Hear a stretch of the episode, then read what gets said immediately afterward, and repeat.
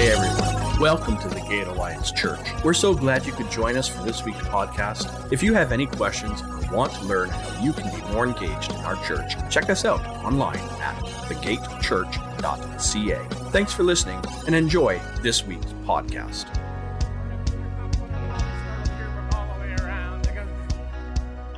Hey, no one has problems, right? That's why we're not talking about here to healing. Uh, this is what our, this is the last Sunday in this series because we are a church that needs to admit and confess and, and receive and heal. No bubble wrap allowed. I'm excited today because I broke out my summer shirt for the first time. Short sleeves, little uh, lighthouses on this. It's supposed to be a great day.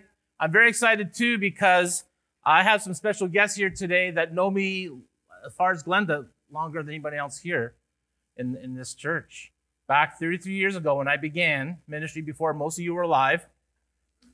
Uh, we had, was at a little church up in Blue Mountain called Kullapur. Anybody been there? a couple, yeah. And uh, it was my first ministry, my first pastor. It was so exciting. I fell in love with that church. Was there 12 and a half years. Just saw some things happen and, and grow and expand the parking lot, expands part of the building, and, and watch people come. And, and a lot of that growth was due to this young couple named Daryl and Donna who I married, saw them date, got to marry them. They wanted to be youth leaders in our church, and people, that's when the church started to grow. And they're here today. I just want to welcome you. Thank you for Donna and Daryl. Pastor Donna, you're here today. They, uh, she pastors in Collingwood, and has been I think, got to be at least 12 years, isn't it? 17 years, so long. So glad, and so glad you're here today. Um, we are talking about here to healing. And, and here, represents uh, the brokenness in our life in that title. And uh, we, you know, you and I cannot escape the fact that we have broken pieces, broken parts, because we live in a broken world.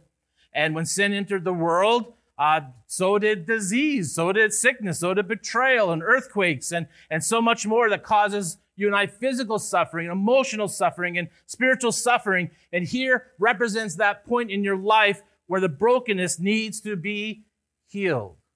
So we're trying to move from here to healing in this these, these series.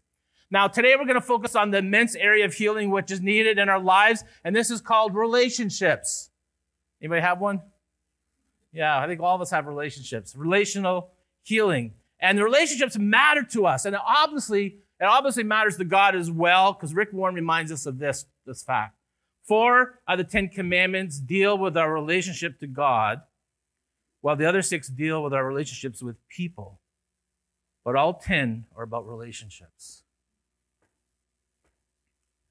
To understand ourselves better and the important role that relationships play in our life, we need to go back to the beginning of our story, to the book of Genesis in the Bible. And that's where it all starts. I know that because the very first words in the very first book of the Bible are this in the beginning. So, you know, I, I get it. This is where it all starts. And there was a beginning, and the next sentence then says God created. He created heavens. He created the earth. He created light. He created darkness. He created land and sea and animals and man. And remember, we said each time God created, he, he expressed these words. The Bible says, and God saw that it was good. There was no brokenness, no disease, death, sin. Everything is going well, and then suddenly and abruptly, God is aware of the situation where He says, You know what? I'm noticing something that is not good here. And God has notices something in his creation, and he says, This is this is not, I got I gotta work on something has to change here. And what was that? Well, the Bible says this in Genesis 2:18. Then the Lord said, It is not good for the man to be alone. I'll make a helper who is just right for him. And that one sentence, we learn something about ourselves. God is giving us some insight into how you and I were designed and made. He's telling us that how we are not designed to be disconnected, disassociated, disattached from one another. We're designed and created in such a way where we need to have connection with other people. Uh, feeling connected with someone is much more than just being around people.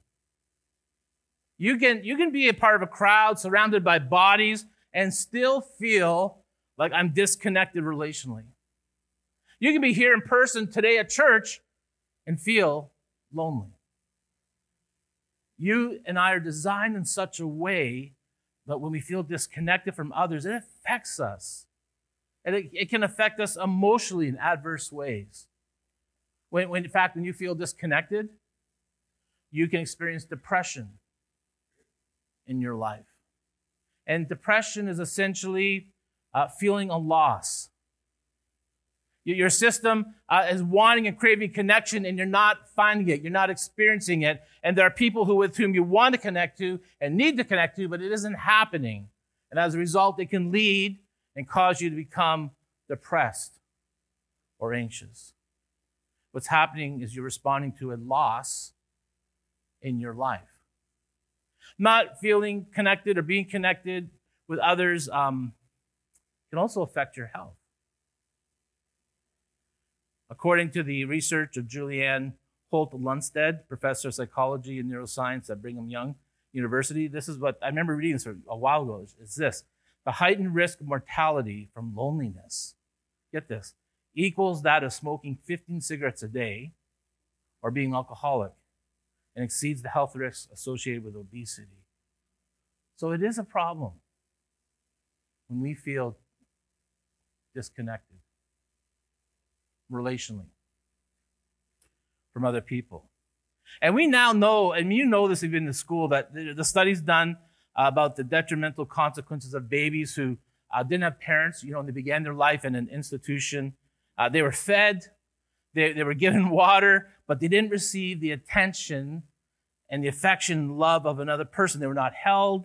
Uh, no one engaged them in talk or with smiles and touch. And what they discovered was they, they took these babies when they were growing up, they grew up, they took pictures of their brains and realized their brains were undeveloped. They were, they, they were smaller than what they should have been. Even their bodies are smaller than what they should have been. In fact, they would be more prone to, to uh, misbehave and act out. They, they were fed. All the, you know, all the physical things were sustained for them. Here's the bed, here's the food, here's the water. But they lacked connection with others. And as a result, they were undeveloped emotionally, and physically. It's amazing to us because these babies received what we thought was necessary, but they lacked connection. The point is, we do not thrive, you and I, as people uh, when we are unconnected and alone. We don't thrive that way. The point is that we don't. And seeing this, uh, you know, is not good for man to be alone. The Bible says this. Then, then God made a woman from the rib, and He brought her to the man. I like what Adam's response is. At last, finally, like me and my wedding day. At last, two years engagement. I, wrote I wrote a song for Glenda to come down the aisle, and part of the words were "the pain of the waiting." Mark, don't say that; they'll get the wrong. We need connection We, you and I don't do well without it. And, you know, there's a trend over the years, and we see it, and we study history, we see it, where we are more and more seeking to isolate ourselves from others. And I remember telling you this before, but I, I just find this fascinating um, how we can see this very fact, how we are distancing ourselves and isolating ourselves from others, how it's reflected in the houses we build nowadays compared how we used to build them. And I'm going to show you with pictures because pictures makes always much more fun, right? So this is a picture of a house built in around 1880. That's actually our house back in Blyth, Ontario, before we moved here. 1880. And um, houses back then had a front porch. Back in the day, the front porch was a place of connection. You'd be sitting on the front porch, and your neighbors walk by, and you call them up, hey, come on up, and you have some iced tea and share and visit together. It's just the way of life. And you can notice in this picture, you see the discoloration of the brick. It used to, the front porch used to be the whole front of that house. The whole the house, I mean, the front porch used to be the whole front of the house. You could have a church service up there. But some homeowner at some point said, no, we don't want a whole church service. We just want a few, and they reduced the size of the porch. Um, I spent many mornings and evenings just like that sitting in the front porch and Blyth in my Bible and engaging people walking by, talking to them. Sometimes they'd come up, sometimes we'd administer to them. We just got to know each other. I knew the names of everybody in my street without problem. Everybody. I love that that life. But then um, we, we, you know, we bought, I bought that house because I wanted a front porch because the house I had before that was in the Vancouver area. And Vancouver area did not have any front porch because newer homes are designed differently. This is our home out in the Vancouver area. And it was built not in 1888, but 1988. And it had no front porch because the newer homes took away the front porch. And it reflects really how we are today, that we are seeking not to be as connected to our neighbors and those around us as we used to be. So, you know what they did with the front porch in these newer homes? They put it on the back. They, they removed it, they didn't get rid of it. They took front porch, put it in the back, and we're now, you don't have to engage neighbors anymore. Now we have decks and patios in the back. We don't have to relate to anybody, see anybody, just keep to ourselves. Sometimes they're even fenced in, like at our house. but we still have a front porch where we live now. Uh, the home had no front porch, but you know what it had? It had a garage, two car garage. And what you do, you come up the hill. My 1997 Mustang I had back then.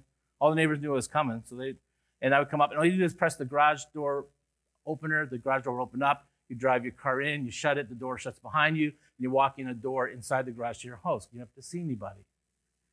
That's how they design homes. If you want to go outside, you go out in the back in your fenced-in deck area where you're safe, not have to talk with anybody. But the Bible, it, you know, it talks and stresses the need for connection. You know, there are about 59 one another statements in the Bible.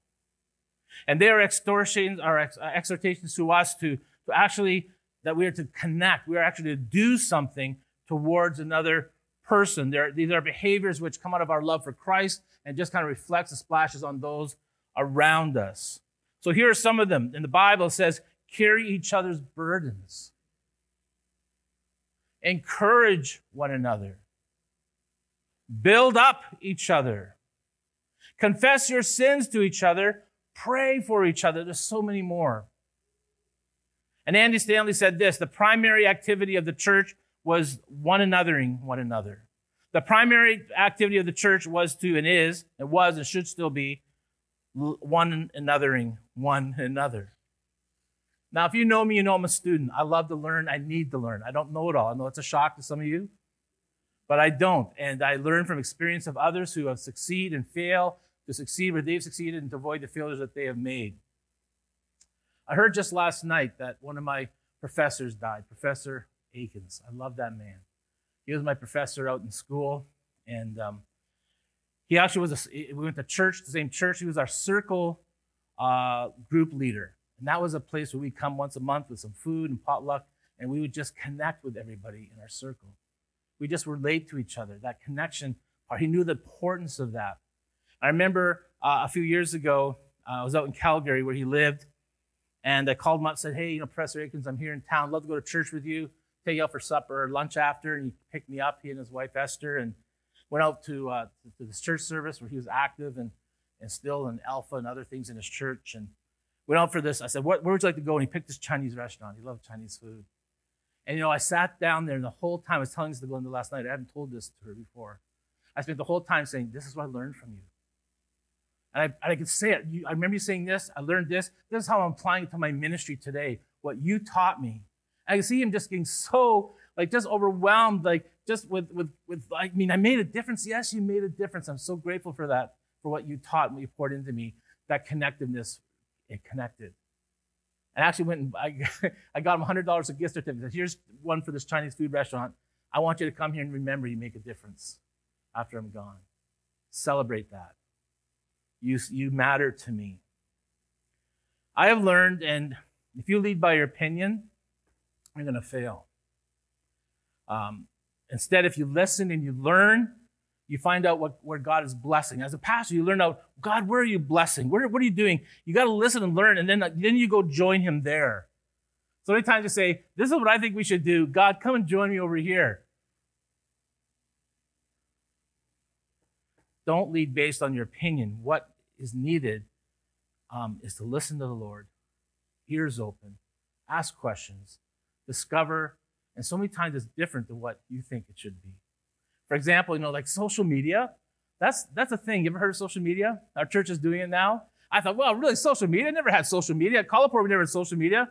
We have, we didn't have a web page back then, even when I started. And yet, I, am listening. I'm listening to that, like Carey Nieuwhof and other pastors. Yeah, you got to have this because there are people checking you out before they come here. And I kid you not, Friday I was walking down the hall at supper time. I'm walking out, and there's a fellow coming into the, the gym to watch a base or a basketball game. And I, so I talked to him, hey, how you doing? You're looking for the, basketball? Yeah. And he looked at me, kind of went like this. I go, like, maybe he doesn't know English or something. I'm not sure. But he looked at me and he went, he said, you know what? I go, what? I, I, I, I've never been here before. So I Googled the address.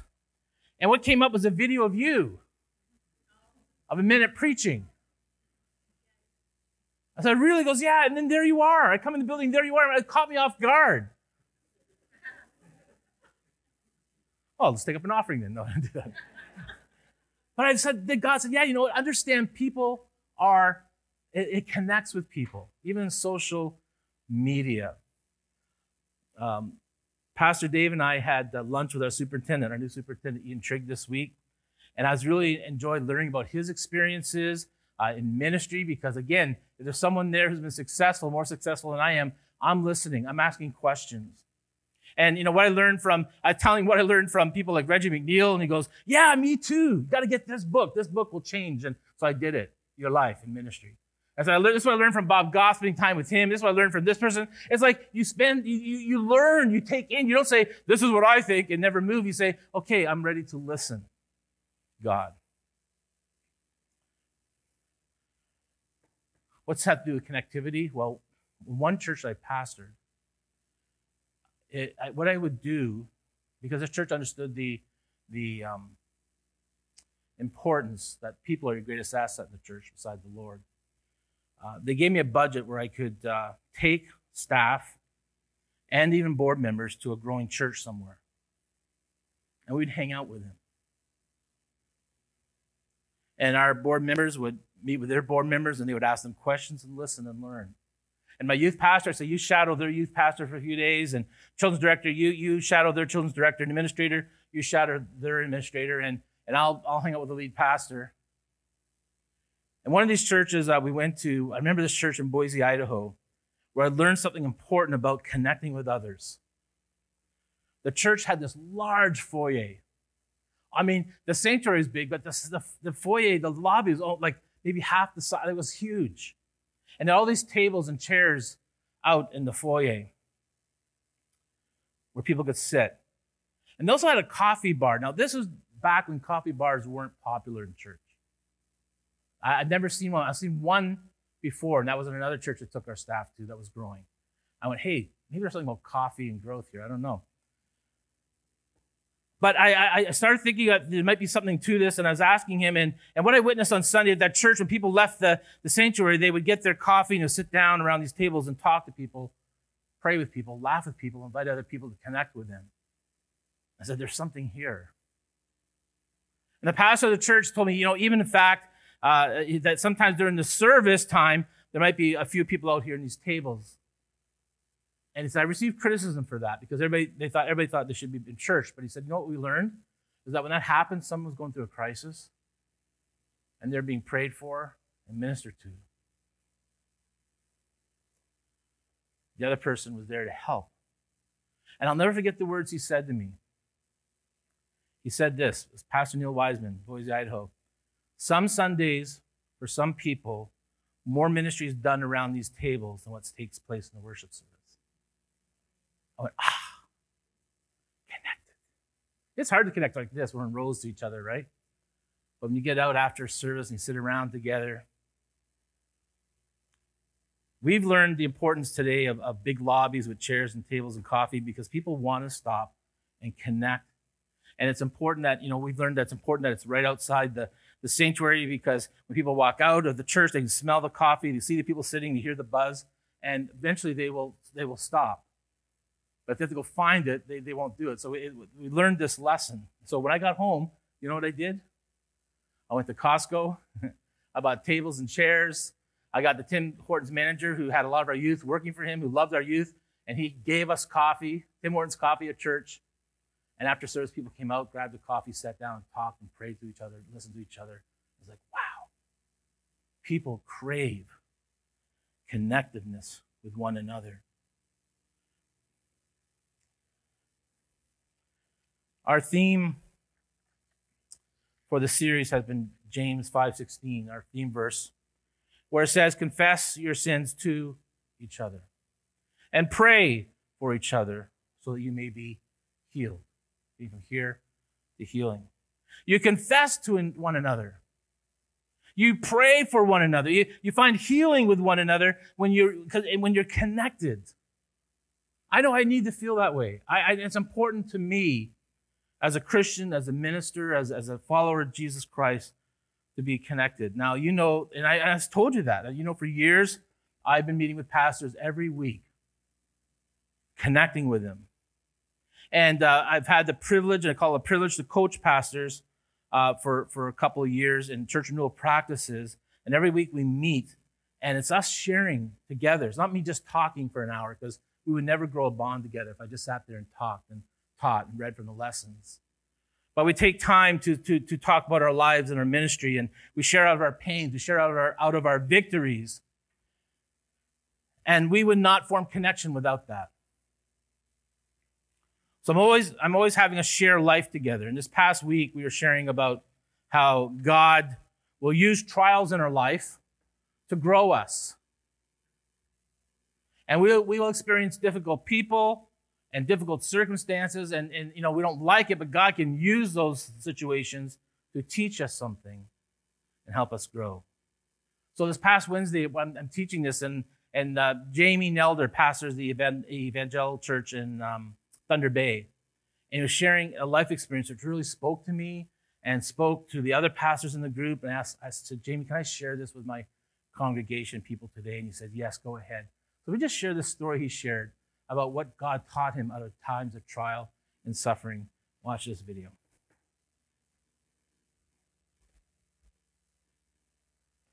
But James says in the Bible that we, you know, that we can actually rejoice in those trials because that we face because it give us opportunity to grow our character.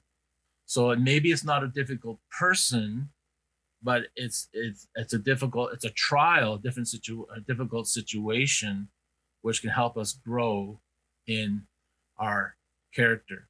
And not that I want to take a long time, but I just want to give opportunity as well. If someone has can say, "Yep, I know that's true. As soon as you said that, this is what's happened to me. I went through this trial, and this is the character. This is how it grew me in character. If anyone's like that, I give you a chance to say that, to share that, because we are a group that uh, that we share from our hearts. And, and when uh, when I was in seminary, uh, within the first couple of months that we had uprooted our family, sold our house and our business, and moved to a new city, my five year old son was diagnosed with a benign tumor mm. that went from between his eyes. He had a little bump right here mm-hmm. through his skull, through the lining of his brain, and into the interior. Didn't actually touch his brain, but they were concerned, the problem being right. that it would allow infection from the outside to the inside.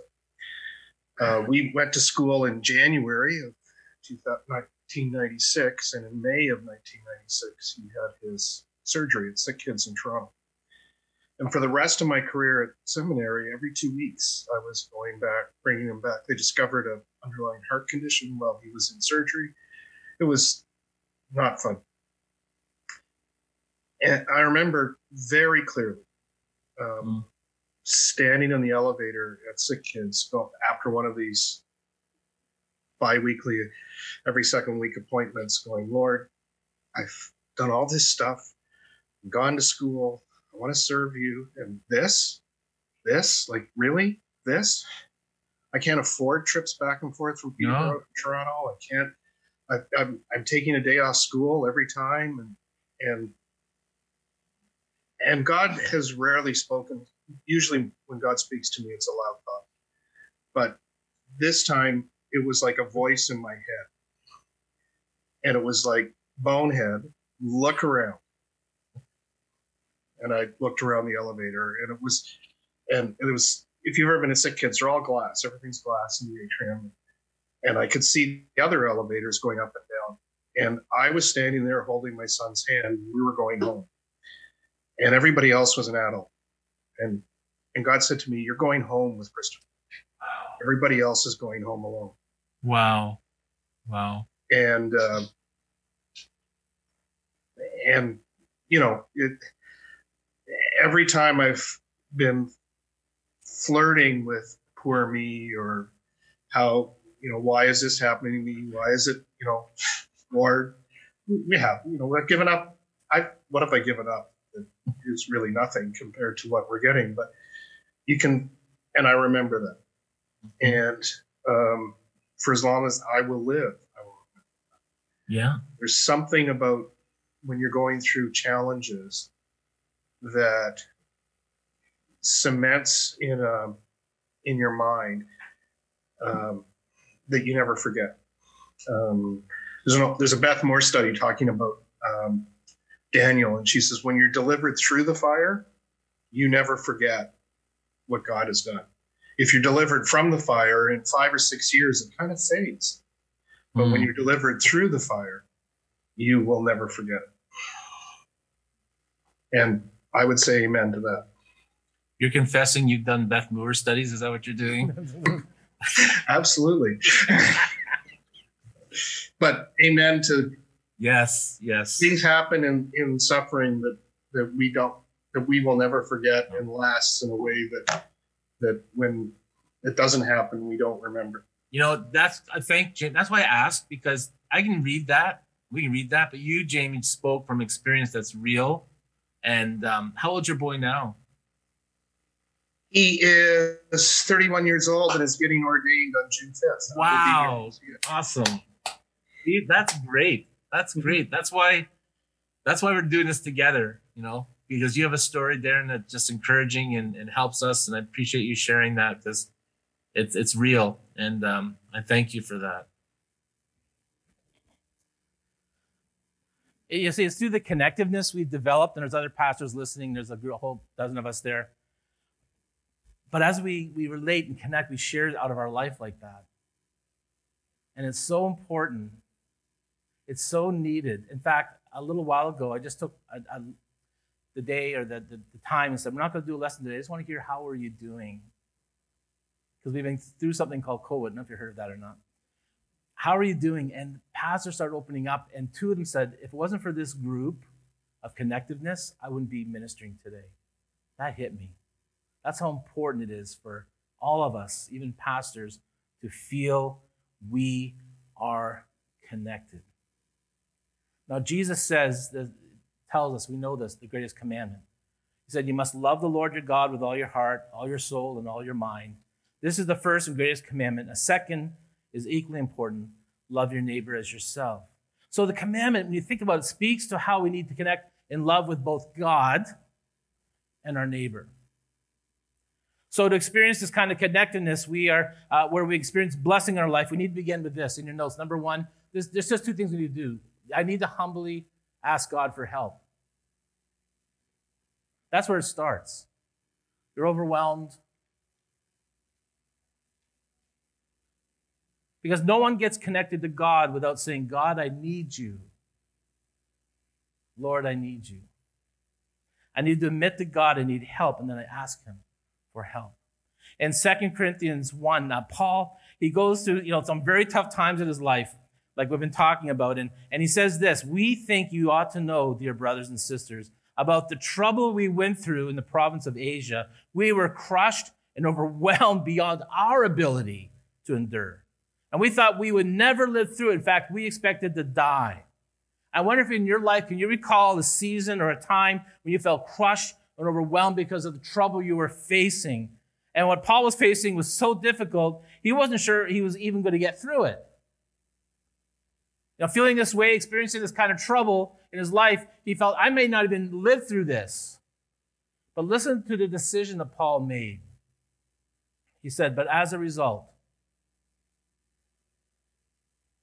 we stop relying on ourselves and we learn to rely only on God who raises the dead.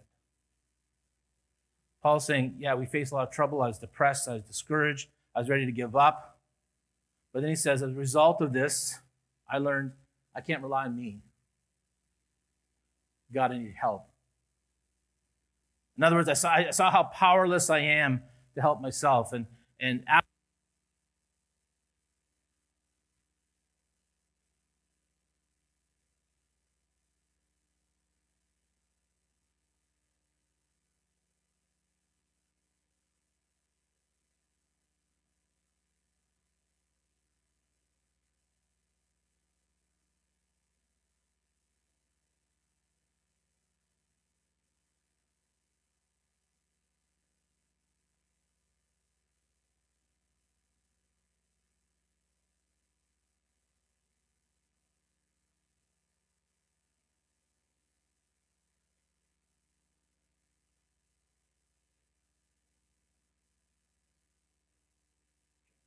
Check one, two. You face all kinds of trouble. and, well, get to that. People have their back. I love how the message says this in this translation of the message. Paul says this If it was so bad, we didn't think we were going to make it. He said, We felt like we'd been sent to death row, that it was all over for us. As it turned out, it was the best thing. Can you imagine that? It was the best thing that could have happened. Instead of trusting in our own strength or wits to get out of it, we were forced. Sometimes that's what it feels like. We were forced to trust God totally. Not a bad idea since He's the God who raises the dead. When it comes to a place where I'm drowning emotionally or physically, where I'm finally come to realize I can't do this on my own, your first call is say, God, I need your help. It should be your call all the time. Because the God who raises dead bodies, God has the power to raise the dead, has the power to raise dead relationships, dead careers, dead marriages. Secondly, and finally, I must humbly accept I need help from other people. Your batteries will grow low, they'll quit on you. Help. Nobody gets connected and reconciled to another human being without first saying, Friend, honey, brother, sister, I need you. Take off the bubble wrap. I need you. I need to let you in. This is what I'm going through. And you feel like this is a safe place. I trust you. Tonight, I'm excited about tonight because tonight at the Royal Home will be the first time since March 2020 we've had people over to our house that weren't relatives and I miss it. Uh, we used to have people over every week for life group. And you know why you have life group at your home, right? Because it makes you clean up your house once a week. That's the real purpose of it. Yeah, come on in. It's always like this. ah, some of you have hosted life groups too, I can tell. Yeah. So I want to tell you how important it is to have a buddy, have one another. Um, they put once, uh, when they did experiments on animals, they wouldn't do this now, but back in the day when they did, they put a monkey in a cage and they purposely stressed out this, stressed this monkey out with flashing lights and cymbals to freak him out. And they would draw uh, cortisol, is that how you call it, cortisol? Or they would draw these hormones out of their brains to test the level of their stress. And they say, okay, this is where this is how stressed this animal is. And then they still would, would flash the lights and have the cymbals and, and still stress them out. But what they did, they did something different. They would open up the cage door and they had a buddy, a buddy monkey, and he put that buddy in with him to go through it with him, a monkey he knew. And then they t- did the same thing, drew out these hormones from their brain. And it was literally cut in half of what it was before. So someone going through this with me. That's what connection does. We find in John 17, Jesus praying before he'll be crucified. He knows what's going to happen to him, yet his whole prayer is about us, not about him. And he begins praying, My prayer is not for them alone. I pray also all for those, for those who will believe in me through this message. So he's praying for you. I'm not praying just for the disciples around me today. I'm praying for the Gate Church, for those in that service today, back way ahead in 2022. I pray for those who also believe in my message. And what does Jesus pray for? He doesn't pray for the church finances. Jesus did not pray for the church building, as important as it is. He did not pray for the church constitution. Jesus prayed for the people of the church that they would be connected and unified together. He says this that all of them may be one. That's what I'm praying for, Father. Father, just as you are in me and I'm in you, may they also be in us, that, that the world may believe that you have sent me. Did you notice what Jesus says there? He says this He goes, When we are connected as a church body, when we're doing the one another's with each other and the bubble wrap comes off, and we love each other, show grace to one another, because sometimes we, we, we, don't do very well, but I still love you and, and I, I'm not, I, I care for you. The world, when we do that, and the world sees that, they're going to know it's true. Jesus changed the lives of these people. I want that and I need that. I don't find that at school or at my work, or I don't find that what they have here. The greatest evangelism program is when we are truly connected to one another by practicing one another's in the Bible. The world will look at that and say, I want that. So, in the Bible, in closing, it talks about how the early church did this, and this is why it grew. All the believers, it says, devoted themselves to the apostles' teaching, devoted themselves to fellowship. That's not potlucks, that's doing life together. And they also devoted themselves to sharing meals, including the Lord's Supper, and devoted themselves to prayer. It was about, I'm devoting with you in this. I'm devoting with you in this. I'm devoted and committed to do life with you in these areas. So it's not just in the physical healing we talked about, the emotional healing we talked about, the spiritual healing we talked about, but even in the relational healing. is so important. So important. And it's really up to you. You guys decide, God, will I be devoted to these things? Will I answer your prayer? Thanks for listening to today's podcast. We make these messages available to give you a window into our church, but also an open gate for you to join in with our community. Our Sunday service is at 10 a.m., and we look forward to seeing you soon. And know that there is a place for you at the gate. Please remember to visit thegatechurch.ca for more information about our church.